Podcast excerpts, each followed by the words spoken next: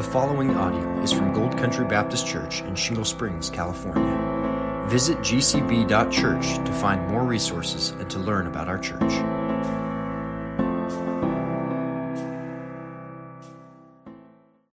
Anthropology is the, the biblical understanding, the biblical category of theology whereby we are seeking to understand from God what his purpose for us is, uh, what our design is, what it means to be a man and a woman, our specific roles that are glorious and beautiful and have uh, eternal value and, and weight to them.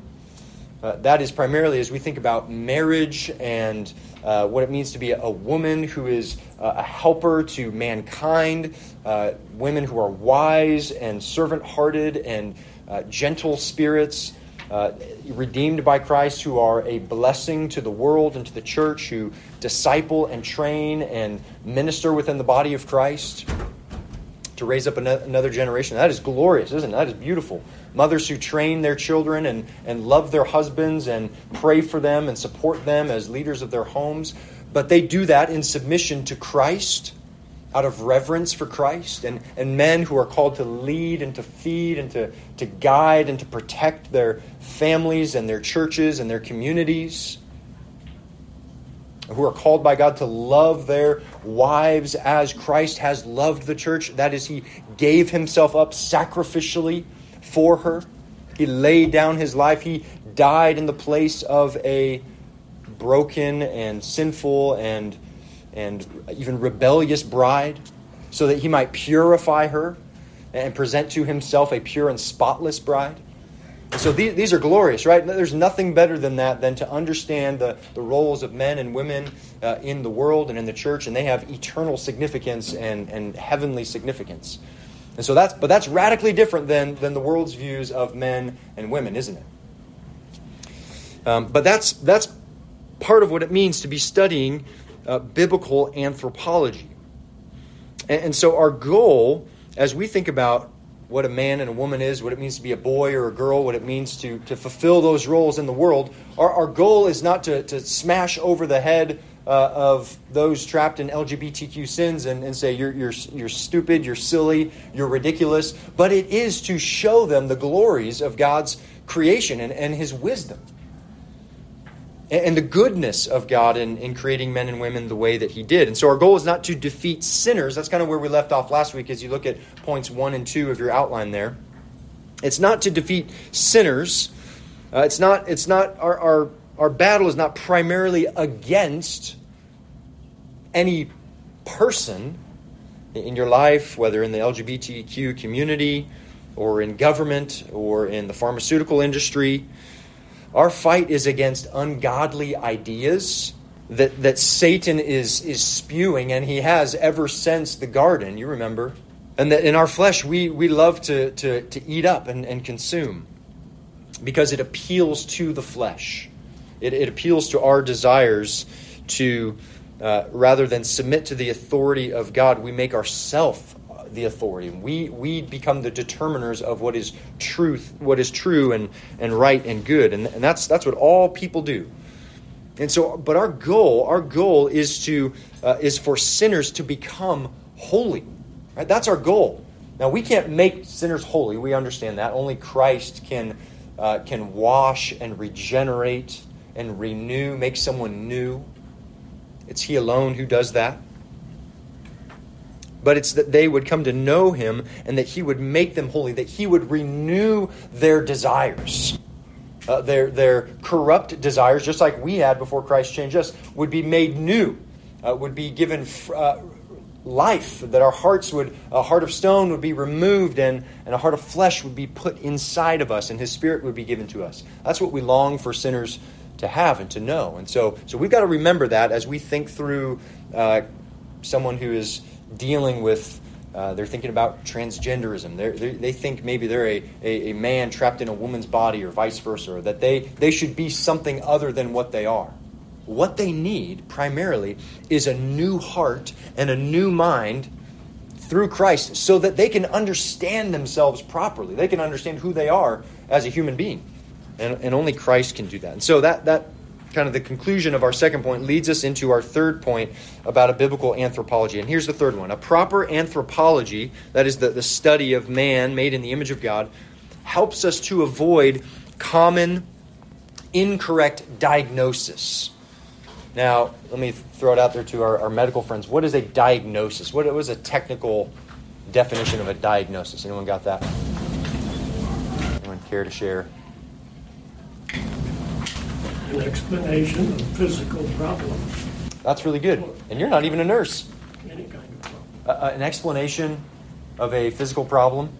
Okay, that's I think that's really helpful. Or Yeah. Spiritual. Or a spiritual problem, right? Yeah, as we're trying to discern spiritual problems. Uh, I know Matt. Anyone else in the medical field? Yes. the name or a disease process that is responsible for an ailment that someone is experiencing. Okay, so did you say the name of a disease process or an ailment that someone is what? That someone is experiencing that's causing detriment. Okay, that's really helpful. So we're trying to identify, we're trying to name the disease process or the, the ailment uh, that, that's causing harm to them. So that's, that's really good.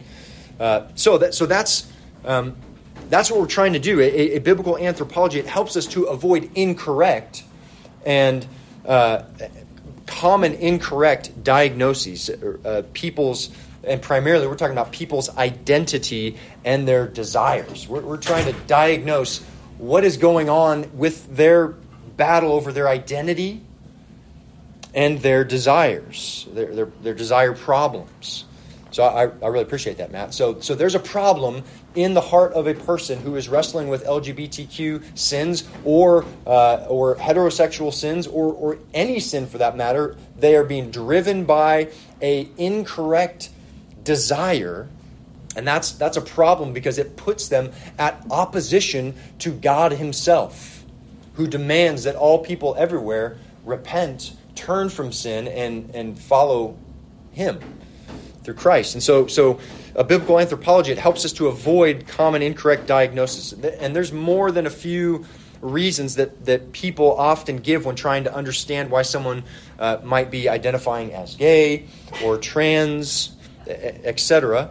And what here, what are some of the the common um, diagnoses for these issues that either you've heard historically or, or you've maybe heard uh, even more recently? There's a lot of hormones soy and other foods. Okay, yeah. So so hormonal things, maybe ke- even that kind of popular phrase. It's maybe a le- little less popular now, but chemical imbalances and things like that. Which even that is is debatable whether those things are even scientifically provable. Uh, okay, so good. Hormonal, uh, other other kind of reasons uh, that that uh, or, or diagnoses that have been given for why someone has gone down the path of uh, LGBTQ identity. Trauma, childhood trauma. Trauma, child abuse, child trauma. Yeah, yep. And, and and again, we're not making light of any of this. This is this is really serious stuff, right? Really serious. Okay, other other reasons. In fact, uh, just as you're thinking about, it, I had a, a coworker years ago who was living a, a, a lesbian lifestyle, and she had a father who was abusive to her, and uh, her mother was an addict. She didn't have a godly example of a, of a mother, and her husband or her, her father was abusive, and she didn't trust men. So she gravitated in her flesh to to women, and went down that path and and myself and one other person in my church who, who was a gal and a friend trying to get to know her she began to, to trust me as a, as a coworker and a friend but I was kind of the, one of the first men in her life that were uh, kind to her um, so that was a really interesting experience yeah so childhood trauma abuse what's that mental illness yeah yeah so th- these are some really common things. In fact, for, for a long time, gender dysphoria. In fact, you, I think you still find it in the latest DSM. Uh, mm, that might not be true. I, yeah, I, I, I, haven't looked it up recently. I should have. I, I know I've done some reading on that recently, but gender dysphoria, you know, a, a, a confusion about uh, what gender you are. Uh, it was it thought of as a, as a mental disease, a, a disorder, a, a uh, um, a disease. So, abuse, maybe an absent father, even genetics, right? Someone might maybe heard I was born this way. Um, but again, those are those are common incorrect diagnoses. Now, now while these factors might contribute to people's uh, kind of disordered desires, and that's a that's a term that that I appreciate. John Piper kind of coined that. Disordered desires. What is it that someone desires? Well, they desire intimacy. They desire relationship. They desire um, pleasure and affection and relationship and, and all of that. But the problem is, in our sin, because of the fall, our desires get all disordered. Our flesh is set against the will of God and His desires for us. And so our desires are disordered. They're, they're all there, they're just mixed up and sinful and in opposition to God. And so, while those factors might contribute to people's disordered desires, and they're sad and they're serious, and we should we shouldn't you know downplay those. We shouldn't ridicule people for for maybe kind of uh, stating those as their as their the reason that they're in this lifestyle. Those are not the root cause, and that's where, as believers, we need to know that the root cause is what? It's sin, right? For our disordered desires, the root cause is sin all people are made in the image of God, and, and that means after Adam, all people are broken, uh, are also broken by sin's curse. So sin is the problem, and, and to, to get to that uh, understanding biblically, turn to Romans chapter 1, and we're going to read these verses, verses 18 to 32. We're going to kind of walk through these, these verses this morning as we think about a proper anthropology and really a, a correct diagnosis for these issues. Romans chapter 1, verses 18 to 32. I know it's, I know it's a big chunk, but I, I think it'll be helpful to kind of get the whole scope of it here. Ron, do you have it, brother? Would you mind reading kind of the first section, 18 to 22? 18 to 22. Thank you, brother. Okay. Hmm. What is revealed is God's anger from heaven against all the godlessness and wickedness of people when their wickedness keeps suppressing the truth, keeps suppressing the truth. Because what is known about God is plain to them, God has made it plain to them. Ever since the creation of the universe, his invisible qualities, both his eternal power and his divine nature, have been clearly seen. Because they can be understood for what he has made Therefore, they have no excuse. Because although they know who God is, they do not glorify him as God or thank him. On the contrary, they have become futile in their thinking, and their undiscerning hearts have become darkened. Claiming to be wise, they have become fools. In fact, they've changed the glory of the immortal God for mere images, like a mortal human being, or like birds, animals, or reptiles. Mm. Okay. And then, and then could I have someone read verses 24 to 32?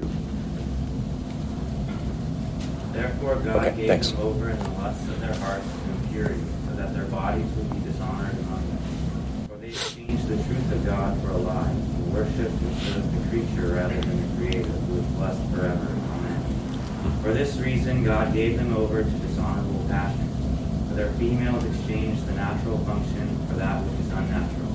And in the same way also the males abandoned the natural function of the female and burned in their desire toward one another, males with males committing indecent acts and receiving in their own persons the due penalty of their error. Mm.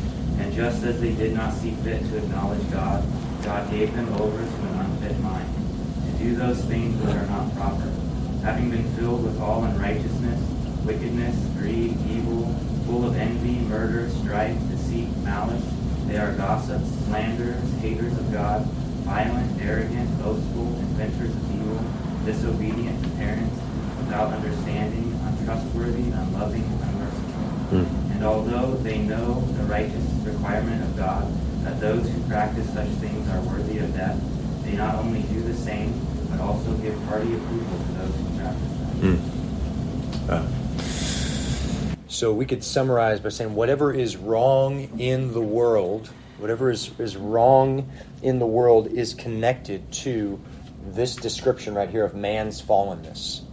Uh, and, and there is a lot wrong in the world, and, and especially we see kind of outlined here a kind of a spiral of um, this down into destruction of really the, the sexual revolution.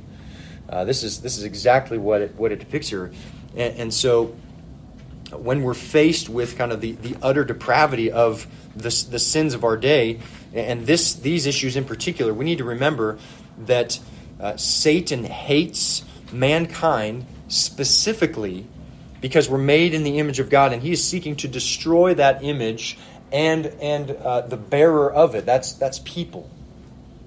But not only that, what this passage indicates is that mankind themselves are responsible for their own actions, their own right, uh, high-handed rebellion against God. None of us, nor anyone in the world, can point to the devil and say, "The devil made me do it." I, I'm I am uh, I'm living the way I am. I'm living in sin because Satan made me do it. Now, Satan can tempt. He could even put thoughts into our heads, right? Even Judas, it was put into the to the heart of of Judas to betray Jesus by Satan himself. Satan is involved, but but what this text shows is that we are responsible in our sin for our rebellion. So I want to just kind of walk through this text a little bit to see. Uh, to see how it is, understanding this text, how it will help us to understand how to minister to those trapped in these sins. And now, just, just to be clear, it's kind of beyond the scope of this morning to say everything about this text that we could. Um, but what's clear, what's clear is that Paul, with kind of with absolute clarity, describes uh, homosexual practice as a tragic and destructive and disastrous sin, and it's a violation of God's created order. It is absolutely a violation of, of, his created order. And, and so there's a really interesting structure to Paul's argument here. After kind of portraying and displaying the, the saving power of the gospel in verses 16 to 17, remember those verses from, from last week, that the gospel is the power of God for the salvation of all who believe. Paul reveals in verses 18 to 20 why it is that all mankind needs the gospel, and namely because God's anger and his wrath is kindled against the entire human race as they have all collectively ignored and belittled and rejected him as the, the great treasure that he is. And so, um, but then it's in verses 21 to 27 that Paul reveals kind of these, these three um, dark exchanges that the human race has made. And, and they, they were deadly and disastrous exchanges that, that really have led us to where we are in the world now. And so, as you read Romans 1, this is no surprise to God. Uh, he was not caught off guard by any of this. In fact, God has always known in the infinite mind of God, all knowing, all powerful, all sovereign. This was part of the plan, and He knew that as Adam and Eve sinned and rebelled against Him, that this would be the course of the world. In fact, He ordained that it would be exactly that way, and yet is righteous and holy and sinless, and we are accountable. There's a bit of a mystery there. I, I realize that. In fact, there's a massive mystery there uh, that we have to wrestle with. But let's watch how God kind of uh, uh, spells this out for us through the pen of Paul. First, we'll see the glory of God for idols. Look again, well, that's in, in verses 21 to 23. This is the first disastrous exchange that takes place here. He says, look at verse 21. For although they knew God, they did not honor him as God or give thanks to him, but they became futile in their thinking, and their foolish hearts were darkened. And then verse 23 they exchanged the glory of God for. Uh, uh, the glory of the immortal God for images resembling mortal man and birds and animals and creeping things. So they, there's an exchange of the glory of God for idols.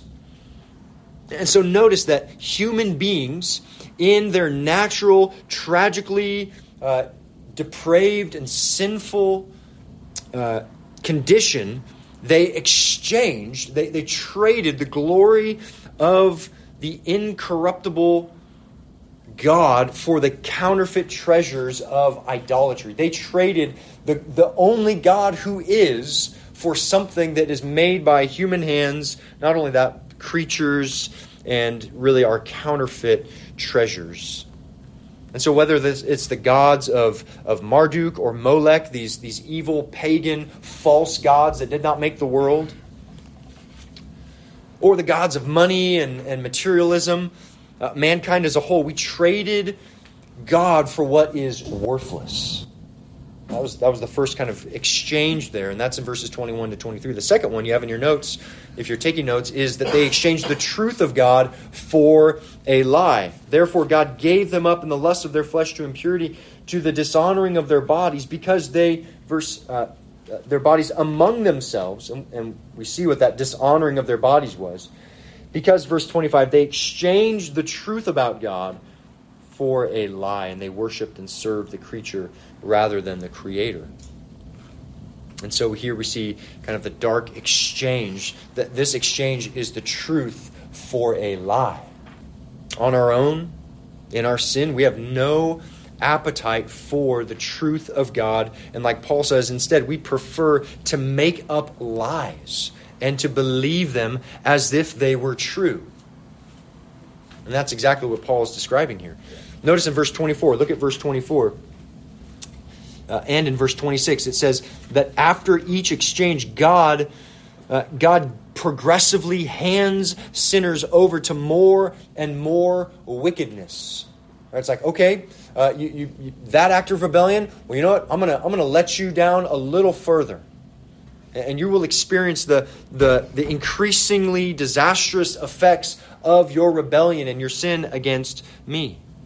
And in verse 24 notice that that God delivers the unbelieving world, it says, in the lusts of their hearts to impurity or to uncleanness.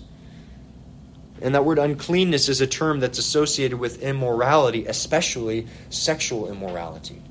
And so the chain reaction is, is this is it's terrifying. It's remove God from the center of uh, from the from the center of life and existence, and it inevitably takes uh, uh, what inevitably takes its place is immoral conduct. When you remove God from the center, what floods in is immorality. That's what Paul's describing there. That's that's kind of the chain, um, the chain effect, the chain reaction there.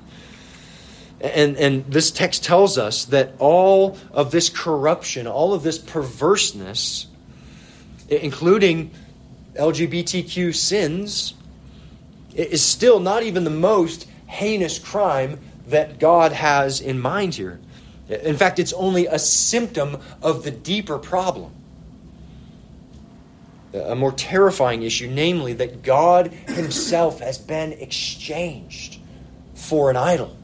And that's even more disastrous and terrifying than uh, because, and we know that because God can save, the gospel can save anyone out of any sin.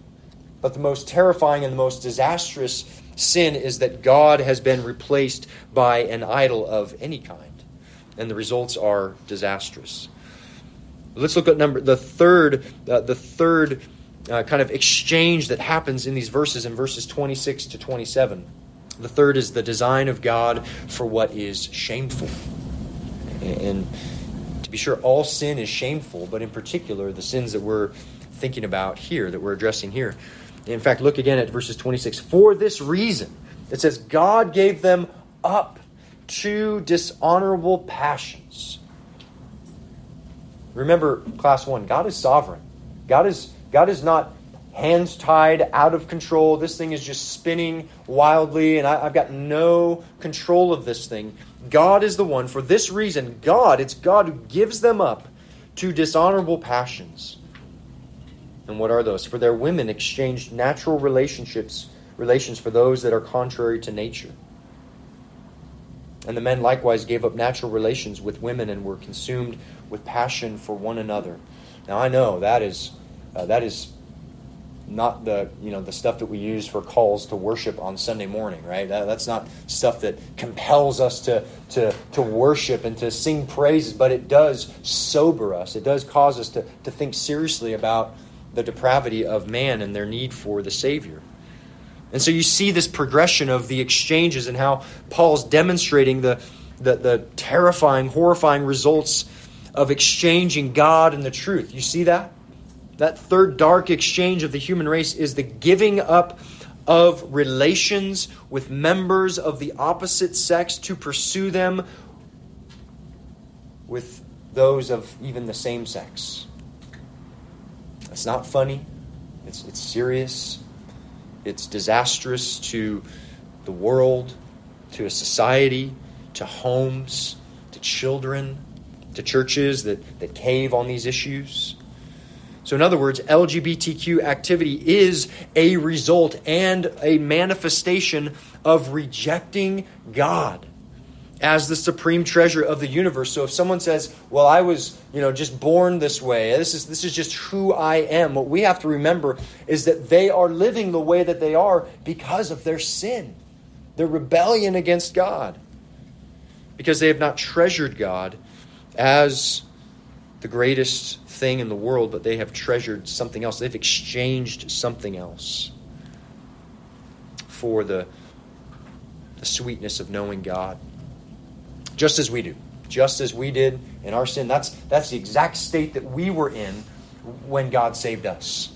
We were exchanging actively the glory of God for, for other sins, for, for the approval of man for pride, for arrogance, for the love of money, for the love of popularity or pleasure or whatever it is. We were in the same condition. And so it brings us to our, our fourth and, and maybe most important point of a biblical anthropology, and it's this.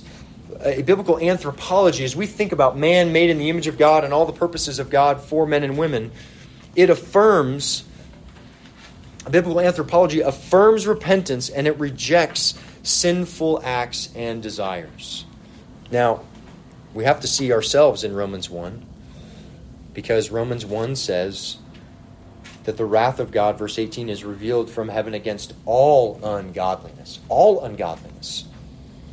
Not just the ungodliness of the LGBTQ uh, world and sins that, that came as a result of this rejection of God, but all ungodliness. God is revealing his wrath against sin. And we, so we all have these disordered desires. And the current culture wants to identify and judge people according to what, what group they belong to and by your latest mistake or once you're labeled, that, that label sticks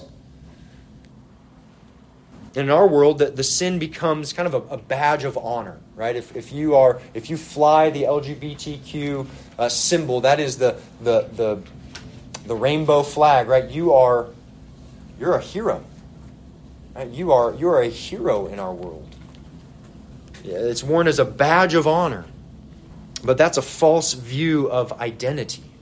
Uh, the correct view, the biblical view, it leaves room for change through repentance. You are not your sin. And that's what we need to tell people. We need to, in love, tell them, hey, friend, I understand what you're saying. I, I hear what you're saying, who you're saying that you are. But could I show you from the Bible? I don't know if anyone's ever shown you from the Bible or what the Bible has to say about sin, about, about all kinds of sin, and, and specifically the sins of, of sexual perversion and sexual sins. And you could walk them through this passage and show them that it is not a good thing to identify with what God calls sin. But that the a correct view of mankind it leaves room for change through repentance. You can tell them, I, I, want to see you know and love God and be satisfied in Him and, and have a true identity. And what God calls us, all of us, to do is to turn from sin to, to repent, to turn away from sin and run toward God in obedience. And that's what a biblical anthropology affirms that even though man is broken in our sins, and that's displayed in, in a myriad of ways, that God is able through the gospel, that is through the, the perfect uh, God man, who is the perfect image of God, he is able to restore and redeem and renew people made in the image of God so that we can be pleasing to him. We can uh, love him and treasure him as the greatest thing in the universe. In fact, the gospel is able to change anyone. That's what we need to tell people. In, in John chapter 3, turn to John 3, and let's look at John 3, verse 3, briefly here. John chapter 3, verse 3. This is a really interesting example of understanding what the, what the greatest human need is. John chapter 3, Jesus tells Nicodemus, a man who identified, uh, who is identified as a leader among the Jews, but who did not truly know his need for a new identity. He tells him, look at, look at verse 3 chapter 3, verse 3. Jesus says to Nicodemus, who, said, who had said in verse 2, Rabbi, we know that you are a teacher, come from God. For no one can do these signs that you do unless God is with him. And then Jesus just skips right to the point, right? He gets right to the heart. Nicodemus, truly, truly, I say to you, unless one is born again, he cannot see the kingdom of God. And then verse 5 Truly, truly, I say to you, Nicodemus, Unless one is born of water and the Spirit, he cannot enter the kingdom of God. And what that is, that is language, that is new covenant language that God pronounced to Israel that a day was coming when he would remove that, like we talked about, the heart of stone and give them a heart of flesh and cause them to walk in his ways and his spirit would be in them. This is what you need, Nicodemus. And then we see that kind of described in more detail in the New Testament that a washing, a regenerating, a cleansing would come through the Holy Spirit this is what you need, Nicodemus. You need a new start. Another way you could say this, you need a new identity. You, you, you do need a new identity, and that's what people in the LGBTQ world are looking for, isn't it? They are seeking to identify themselves as something other than what they are. They're looking to redefine themselves, hoping that there they will find satisfaction and joy and rest and peace and the very thing that they're looking for, Christ actually offers in a way that is all satisfying. He offers a new heart. Jesus saying, once you're born again, you you identify as a new man, a new creature in Christ. And so that's what we need to keep in mind as we interact with those who are struggling with LGBTQ sins. We just need to remember Lord, what they need is they need a new identity. They need, just like I did, I needed to be defined by Christ and not by sin anymore, not by my rebellion against God.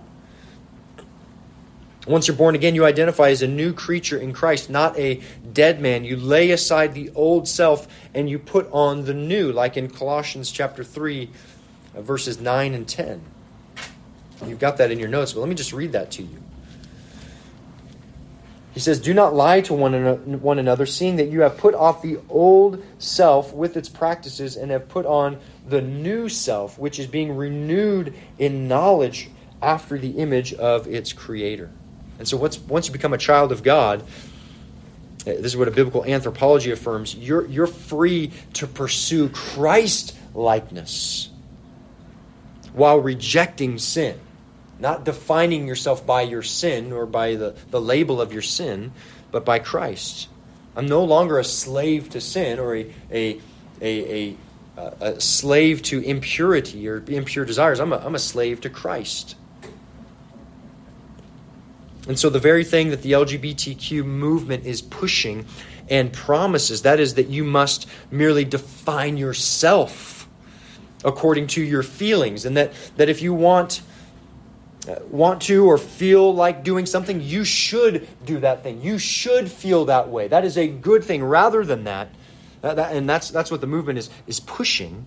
That's the very thing that they're promising is that if you just go after your desires, just simply redefine yourself to fit those feelings, that you'll be happy. But the problem is, it cannot deliver by way of hormone treatment or intimacy or by surgeries to change the physical your physical appearance what it is pushing and promises through those things it cannot deliver. And i shared that example of chloe cole with you last week. Now a 20 year old who who looks back on that that that nightmare of, of, of teenage years. None of it helped her. In fact it made her worse more depressed more troubled.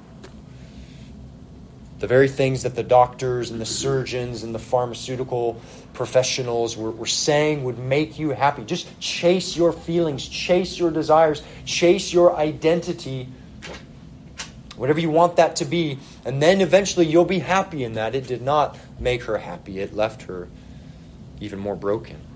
So only Christ can remake a person so that they are whole and satisfied and filled.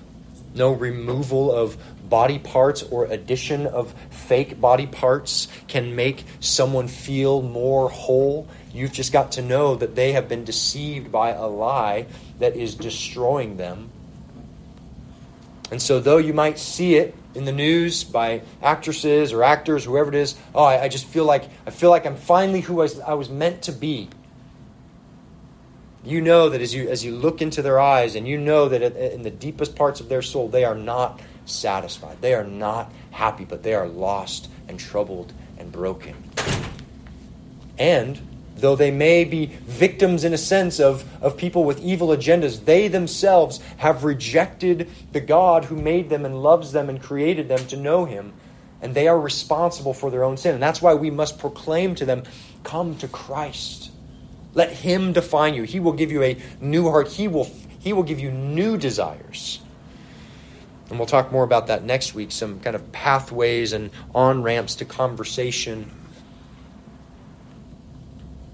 uh, what what one brother has called kind of an apologetic waltz, how to kind of dance through these conversations in a gospel centered way. And so we, let's just kind of wrap up this section with some thoughts here. What's interesting is that in, in the next chapter in John, John chapter 4, Jesus talks to, you remember who after Nicodemus? You can look at your Bibles. The woman of Samaria, the woman of Samaria right? Who herself is, is trapped and, and uh, living a life devastated by sexual sin. Jesus says in the next chapter to the woman at the well that he alone is the, the source of satisfaction and joy that she was looking for. Verse 7 says, A woman from Samaria came to draw water, and Jesus said to her, Give me a drink. For his disciples had gone away into the city to buy food, and the Samaritan woman said to him, how is it that you, a Jew, ask for a drink from me, a woman of Samaria? This, this was scandalous. Now, not sinfully, right? Jesus is not doing anything sinful, but in the culture, in the Jewish culture, this would have been scandalous not only for him to talk to a Samaritan woman, but a, a woman altogether whom he did not know, who was part of the, the Samaritan, uh, who were, who were uh, not Jews, who were not a part of the, the blessings and the family of God. And, and Jesus says, answered her, If you knew the gift of God and who it is that is saying to you, Give me a drink, you would have asked him, and he would have given you living water. And the woman said to him, Sir, you have nothing to draw water with, and the well is deep. Where do you get that living water? Are you greater than our father Jacob? He gave us the well and drank from it himself, as did his sons and his livestock. And Jesus said to her, Everyone who drinks of this water will be thirsty again, but whoever drinks of the water that I give him will never be thirsty again. The water that I will give him will become in him a spring of water welling up to eternal life. He knew that this woman did not have this water. She was not satisfied in God alone. In verse 15, the woman said to him, Sir, give me this water so that I will be not be thirsty or have to come here to draw water. Jesus said to her, Go, call your husband and come to her, uh, and come here. And the woman answered him, I have no husband.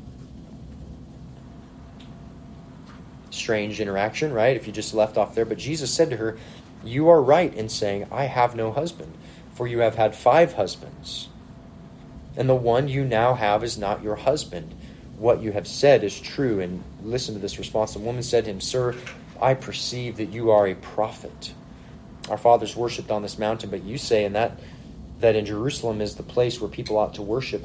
And Jesus said to her, Woman, believe me, the hour is coming when neither on this mountain nor in the nor in Jerusalem will you worship the Father. You worship what you do not know. We worship what we know, for salvation is from the Jews. But the hour is coming and is now here that the true worshippers will worship the Father in spirit and in truth. For the Father is seeking such people to worship him. And then what's fascinating is uh, when she, she leaves, the woman left her jar in verse 28 and went away into the town and said to the people, Come see a man who told me all that I ever did. Can this be the Christ?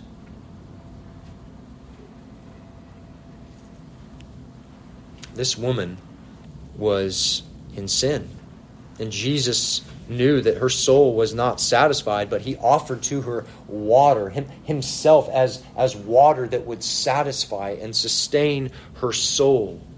And so, for the believer, even a believer tempted by maybe disordered desires, uh, in, in a church our size, certainly there are folks who, who wrestle with these kinds of temptations and sins. You, you do not identify with your sin any longer. It doesn't define you. And though you sin, though we sin, we are sinners saved and made new. And so now we identify with being made in God's image. And upon repentance, we became children of God. And what this woman needed was to turn from her sin of living with men and, and relating to men and being engaged with men who were not her husband and find joy and satisfaction and belief and obedience and repentance. And that's exactly what we get to do. And this is exactly what we need to offer to those in the world. And so we identify with Him. We're not our sin. Uh, a person is not uh, lesbian, they are not gay, they are not bisexual, they are not transgender, they are not queer or questioning or two spirit or any of the other countless ways that the, that the world. I know I just kind of threw a bunch of things out there like two spirited. Have you ever heard of that? Uh, it's all kind of lumped in this um, LGBTQIA2 plus thing. Though people try to identify them as their sin, we must know that no, it is not right to do that They are made in the image of God, and they too can become a creature, a new creation in Christ. And so that's why it makes no sense to say that someone uh, is uh, is gay or is uh, you know that they are an addict. We don't define people by their sins or by their enslavement. We define people as people made in the image of God who are sinners that need to repent and, and be made new in Christ. You're not your sin. And if you're a Christian, you're not, you're not something and a Christian. There's no such thing as, as a gay Christian or a worldly Christian. Those things are maybe you could just say those are synonymous. No, we are Christians. And there are sins that we battle, we go to war with we seek godly counsel over. We say, God, what does your word say? And whatever it says, despite what my desires tell me that are sinful, I want to honor you. And so we don't have to be ashamed to bring our, our sins and our struggles into the light and say, God, I, I want help. Or brother or sister, would you help me? Would you, would you pray with me? I want to come under the submission of godly counselors and, and say, I need help. Would you help me, even with these struggles, these temptations, or any other sin? And so, as we offer this, this better alternative to be defined by Christ, who made them and knows them, there knows their weakness, knows their sin, knows their need, we want to tell them that they could have a true identity in Christ Jesus alone. And as we offer that better alternative, it's important to remember that behind every question is a questioner. Behind every objection to these truths is a person struggling to escape the snares of the devil. Revelation calls the devil the dragon who deceives the nations. Often people, they, they don't know that they're ensnared, right? They don't know that they're trapped. They don't know that they're blind. In fact, absolutely, we don't understand that. We don't understand our need for the veil to be removed. And this is why we want to approach this issue from a gospel perspective is because what people need is the gospel to transform them, Christ to rule them, to, to define them. And so, as we interact with those who are asking questions, who are struggling, who might think that Christians are, are that, that we hate them, uh, who struggle with these sins, that, that we think they're icky or yucky. The reality is, it's just what was once hidden has now become mainstream. And we've got to we've got to think about how to interact with people. We've got to remember that these are real people with real souls who are really going to spend eternity in heaven or in hell.